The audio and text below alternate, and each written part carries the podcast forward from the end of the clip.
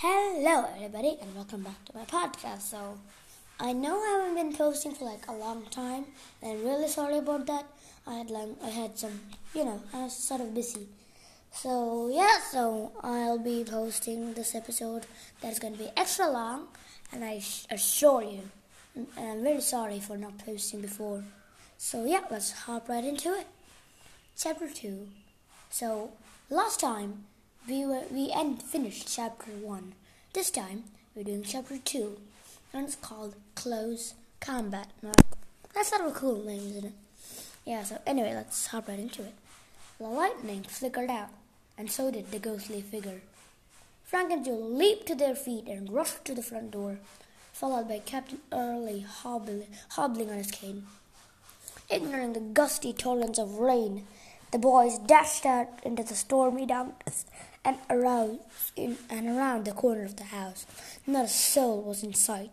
The Hardys separated to search the whole yard, but even when another jagged flash of lightning lit up the night with daylight brilliance, they could see no sign of the figure which had appeared at the window. It's hopeless! Just get back inside before we drown. Drenched to the skin, the boys changed into dry clothes before resuming their conversation with Captain Early. Did anyone else live on Whalebone Island in the old days that you were telling us about? Frank asked. No, except for fishermen who camp there overnight or put up temporary huts from time to time. I suppose the stories of, ghosts on the island may have arisen because members of the Red Roger's crew were said to be returning there secretly. Maybe to dig up buried treasure, put in Joe. Possibly, the Navyman agreed with a smile, or fugitives from the law may have hidden there occasionally. At any rate, the spooky legends of Jolly Roger and its cutthroats finally died out, and sometime in the 1800s, a lighthouse was erected on Whalebone Island. Then, in the closing days of World War II, a lighthouse keeper there named Tang went out of his mind. How come? Captain Early gave a shrug. He claimed the island was being haunted again by Red Roger's ghosts. More likely, he cracked up under the loneliness and isolation, I suppose. Anyhow, soon after that, the lighthouse was closed down. Because of what happened to Tang? Joe asked. No, no. The equipment was outdated and a new light, much more powerful, had been built on Dory Point to serve that same general coastal area. So, guys, um, let's take a small break. Uh, so, yeah, let's regroup and grab yourself a box of popcorn or anything, you know. Do what you like for a few seconds and we'll come back to the episode. See you on the other side.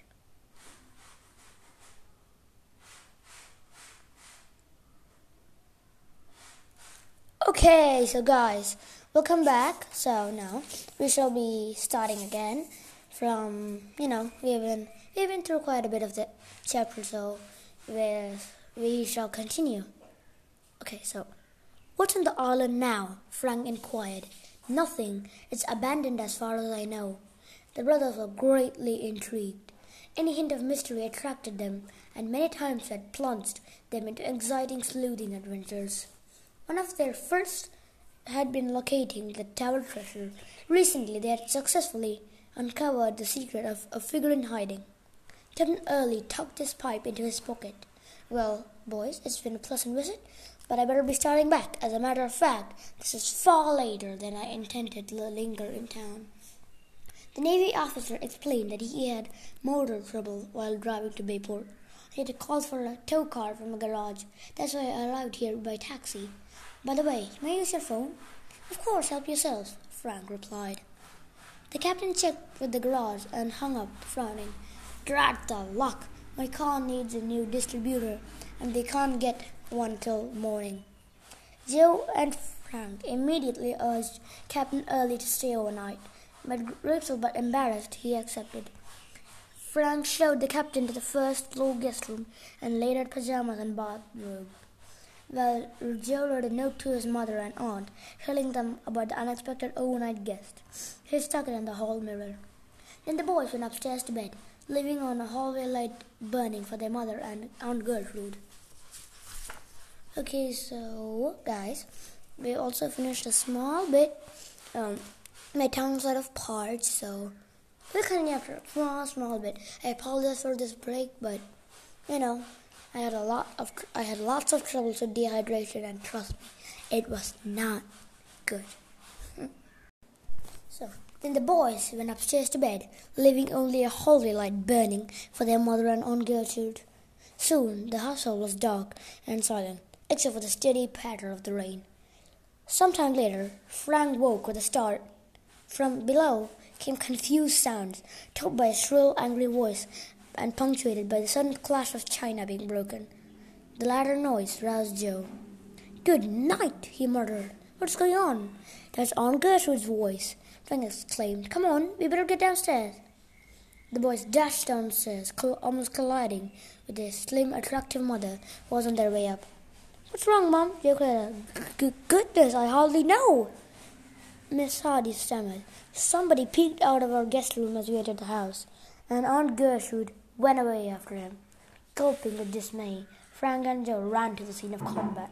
Take that, you scoundrel! They heard Aunt Gertrude shriek. I'll teach you to break into houses. Frank groped for the wall switch, and instantly the guest room was ablaze with light. Captain Early was backing towards the closet, striving to protect himself from the boy's tall, angular maiden aunt poked at him with a wet umbrella. Aunt Gertrude, please! Frank exclaimed. This is Captain Early, our guest. Oh, my goodness, it is, said Aunt Gertrude, adjusting her spectacles. When earth didn't you say so? Ma'am, madam, I've been trying to, the captain replied, slipping into his bathrobe. He explained that when he heard footsteps in the hall, he thought it might have been the intruder they had seen at the window. So he peered out of the door and wham! Then, to the release of the Hardys, Captain Early burst into hearty laughter. Even the woman had to chuckle at this predicament, and when Joe mentioned the note on the mirror, Miss Hardy confessed she had not seen it. When the hilarity had quieted down, Captain had tea with his host before retiring again. The next morning at breakfast time, the doorbell rang in ra- loud, persistent spurts. I'll get it, said Frank, rising from the table and hurrying to the front door. The caller was a large, burly man with iron gray hair. Where's Fenton Hardy? he, rem- he demanded roughly. My mother's not, my father's not home. May I? Get out of my way! The man shoved his, uh, him aside and started into the house. Frank looked angrily. Wait a minute! Just who do you think you're doing and what do you want? He said, grabbing by the man's arm. The man so jutted. You will find out, and mighty soon. The two might have come to blows. The sound of their altercation had not reached the dining room. Joe came hurrying to see what was wrong, the captain limping after him. At the sight of the Navy men, the visitor stopped short. His threatening snarl changed into a sullen scowl. For a moment there was dead silence. Then the stranger muttered Frank, You tell Fenton Hardy that if Gus Buck ever finds him, he's in for trouble. And without another word, the visitor turned and stalked out the door. Chapter 3 Mystery Map Both the Hardys and Captain Early were too taken aback to speak for a moment. What the dickens was that all about? Joe said finally. This man wanted to see Dad about something the Angod sore when he said he wasn't home. Frank turned to the captain. Sight of you seemed to quiet him, sir. Didn't know him? Captain Early shook his head slowly. No. He did seem a bit familiar, but I can't seem to place him. Wait a minute. Suddenly, the Navy man snapped his fingers. Gus Buck, of course. He was a bosun on the third last destroyer. Third, he was a bosun third on the last destroyer commanded. Always did have an ugly temper. Had him up before the mast many times. Believe I heard later that he was court-martialed for threatening an officer. Any idea what he's doing now? asked Joe. Hmm. Well, I know he put in for frogman training. He and another young chap who served me under the Swenson. And much later, I heard that he was working as a commercial diver, but that was several years ago. Wonder what he has against Dad, Joe mused. Nothing serious, I hope, said Captain Early. That fellow's a bad customer. Dad can take care of himself, said Frank confidently. Let's go finish our breakfast. Sorry for the interruption, Captain. Their uncle peered at the boys inquisitively as they returned to the table. When neither spoke, he said, Sounds like a troublemaker. Who was he? Frank and Joe uh, assumed blank, innocent expressions, although their aunt would never admit it. She secretly followed the Hardys' mystery cases with avid interest. Both boys could see that she was consumed with curiosity over the caller. Just someone to see, Dad. Frank said casually. I assumed that. I asked who he was. He said his name was Gus Buck. Miss Hardy fixed Frank with a gimlet stare and turned to Joe. The boy's eyes were twinkling. Captain Early ahemed awkwardly. Oh, very well. There's no matter of real concern to me. The Gertrude Hardy sniffed. But if anything serious happens as a result of the fellow's call, don't come to me later for advice or sympathy. The voice choked with laughter. Frank hastened to explain all to his offended aunt. When he finished, he commented, So Buck is a diver. That probably means your father is on the trail of some sunken treasure, and Buck is trying to scare him off. This modern underwater craze is entirely too dangerous, anyhow. Fenton was wise. He'll have nothing to do with the case. With a slight smile, the boy's mother gently changed the subject. After breakfast, Joe suggested to his brother that they check out for footprints of the person they had seen in front of the window the night before. As they expected, however, the few faint traces had been all but obliterated by the rain. Tough luck. Well, at least the storm's over and the sun's out. Hey, here comes the mail. The postman was just ambling up the walk with his leather pouch. He greeted the boy with a cheery hello and handed over a sheaf of letters. Joe thumbed through them. Anything for me? Frank asked. No, just ads mostly, and business stuff for Dad. Say, here's a queer one. Leaping lizards. Look at the sender's name on this, Frank. Boy examined the envelope. It was addressed to Fenton Hardy in crudely painted, printed, red ink letters. Far more startling were, was the sender's name and address in the upper left-hand corner. I. Rogers, Whalebone Island. Good night! Same name as the pirate Captain Early told us about whose ghost we saw at the window, Joe added. And don't forget, Dad wanted to know about the legend of Whalebone Island. This may tie in with the case he's working on. It's postmarked Seaview, Frank noted. That's a town on the mainland right across from the island. Come on, Joe. Let's try to raise Dad on the radio. The two hurried over to their father's study. By luck, they were able to contact him almost at once. Fenton Hardy listened to their account of the previous night's events and exclaimed when he heard the letter, Go ahead and open it, boys. This should be interesting. Joe slit the envelope and pulled out a rumpled, stained piece of paper. Both boys gasped when they saw what was on it. It's a map of Whalebone Island, Dad. No writing except for this label. And the red X marked one spot. An indication of the mark stands for? What the mark stands for? Not a hint. But if you want to guess, how about pirate treasure? Hey, take it easy, Joe. For all we know, this may be a fake of somebody's idea of a practical joke. Could be. But I think it should be invested promptly. Tell me, where you, where were you two planning to go back with Captain Early to check his house for clues? Yes, Dad.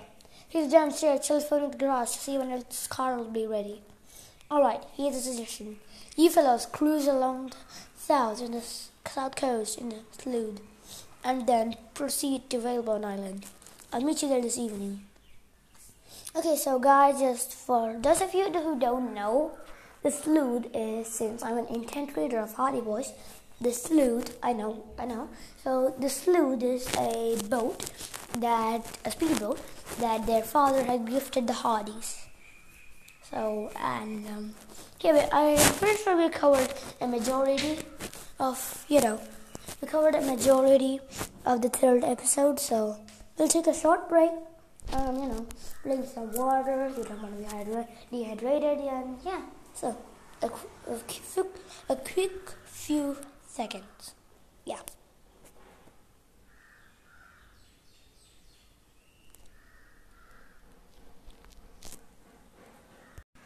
Alright, guys, so gonna say a few more things before we continue the episode. So, um, I just want to, I'm not like advertising or anything, but I just want to tell you that if you might be interested, if your Spotify is what, what I use to hear to listen to podcasts, well then, if you like Minecraft, be sure to check out a Minecraft guide, a show by Savage Roman Noodles. I'm pretty sure you'll like it if you're a Minecraft person like me. Yeah, yes, guys, I'm a Minecraft person.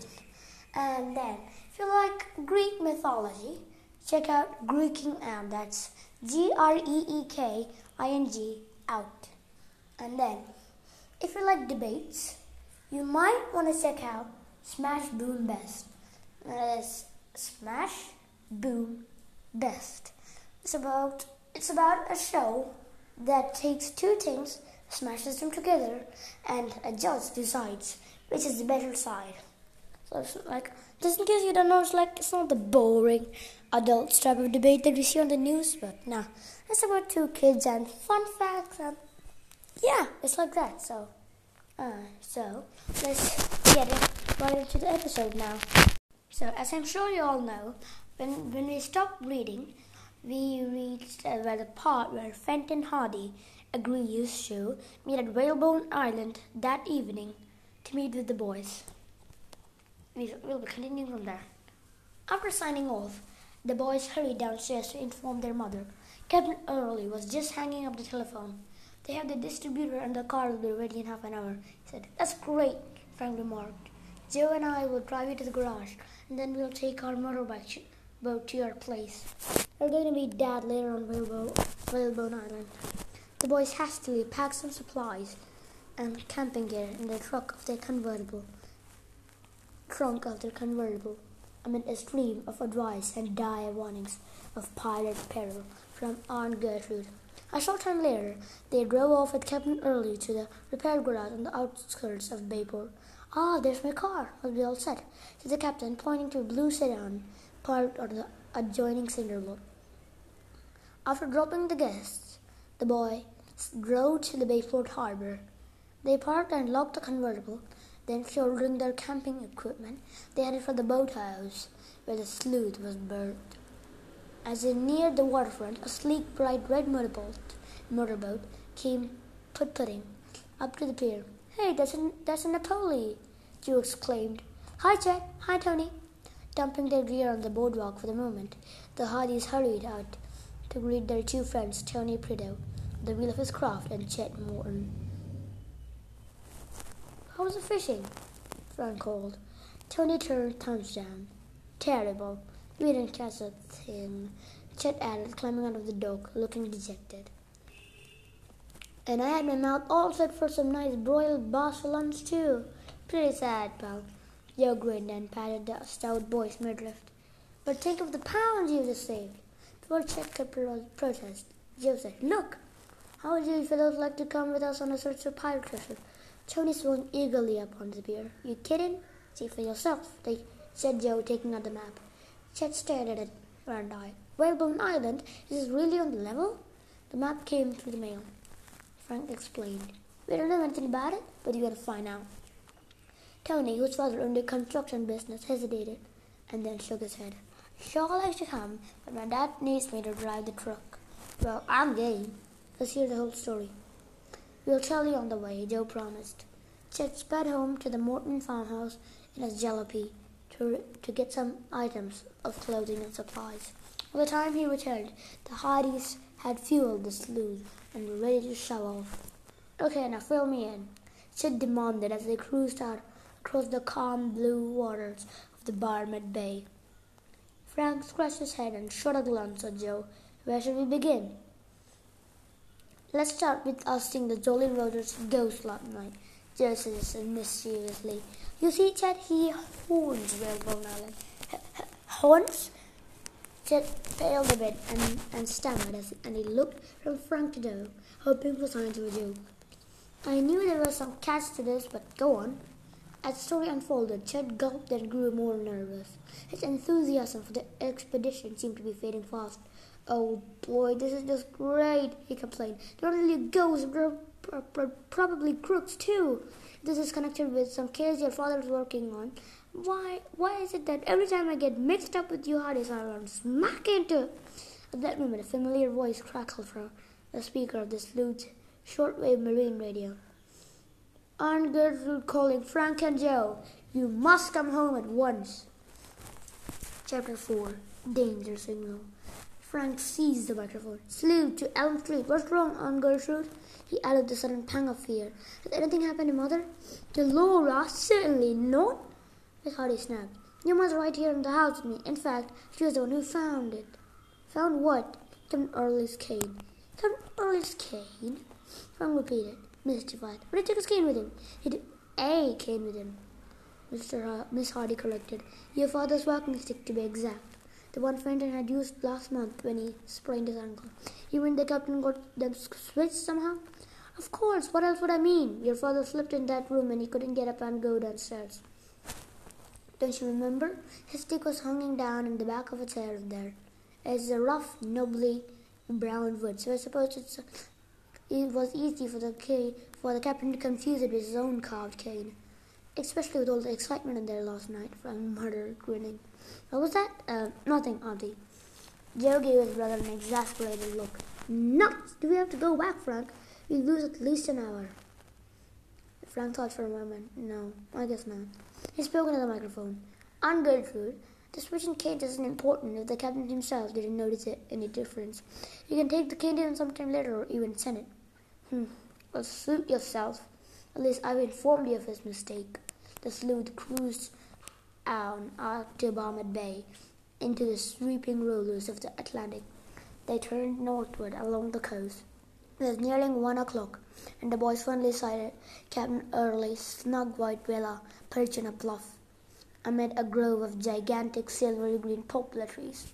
At the foot of the bluff was a wooden dock to which the captain's motor cruiser was moored. As the boys brought up the sleuth alongside and tied up, Captain emerged from the villa and waved excitedly. The trio scrambled onto the dock and hurried up the flight stone steps.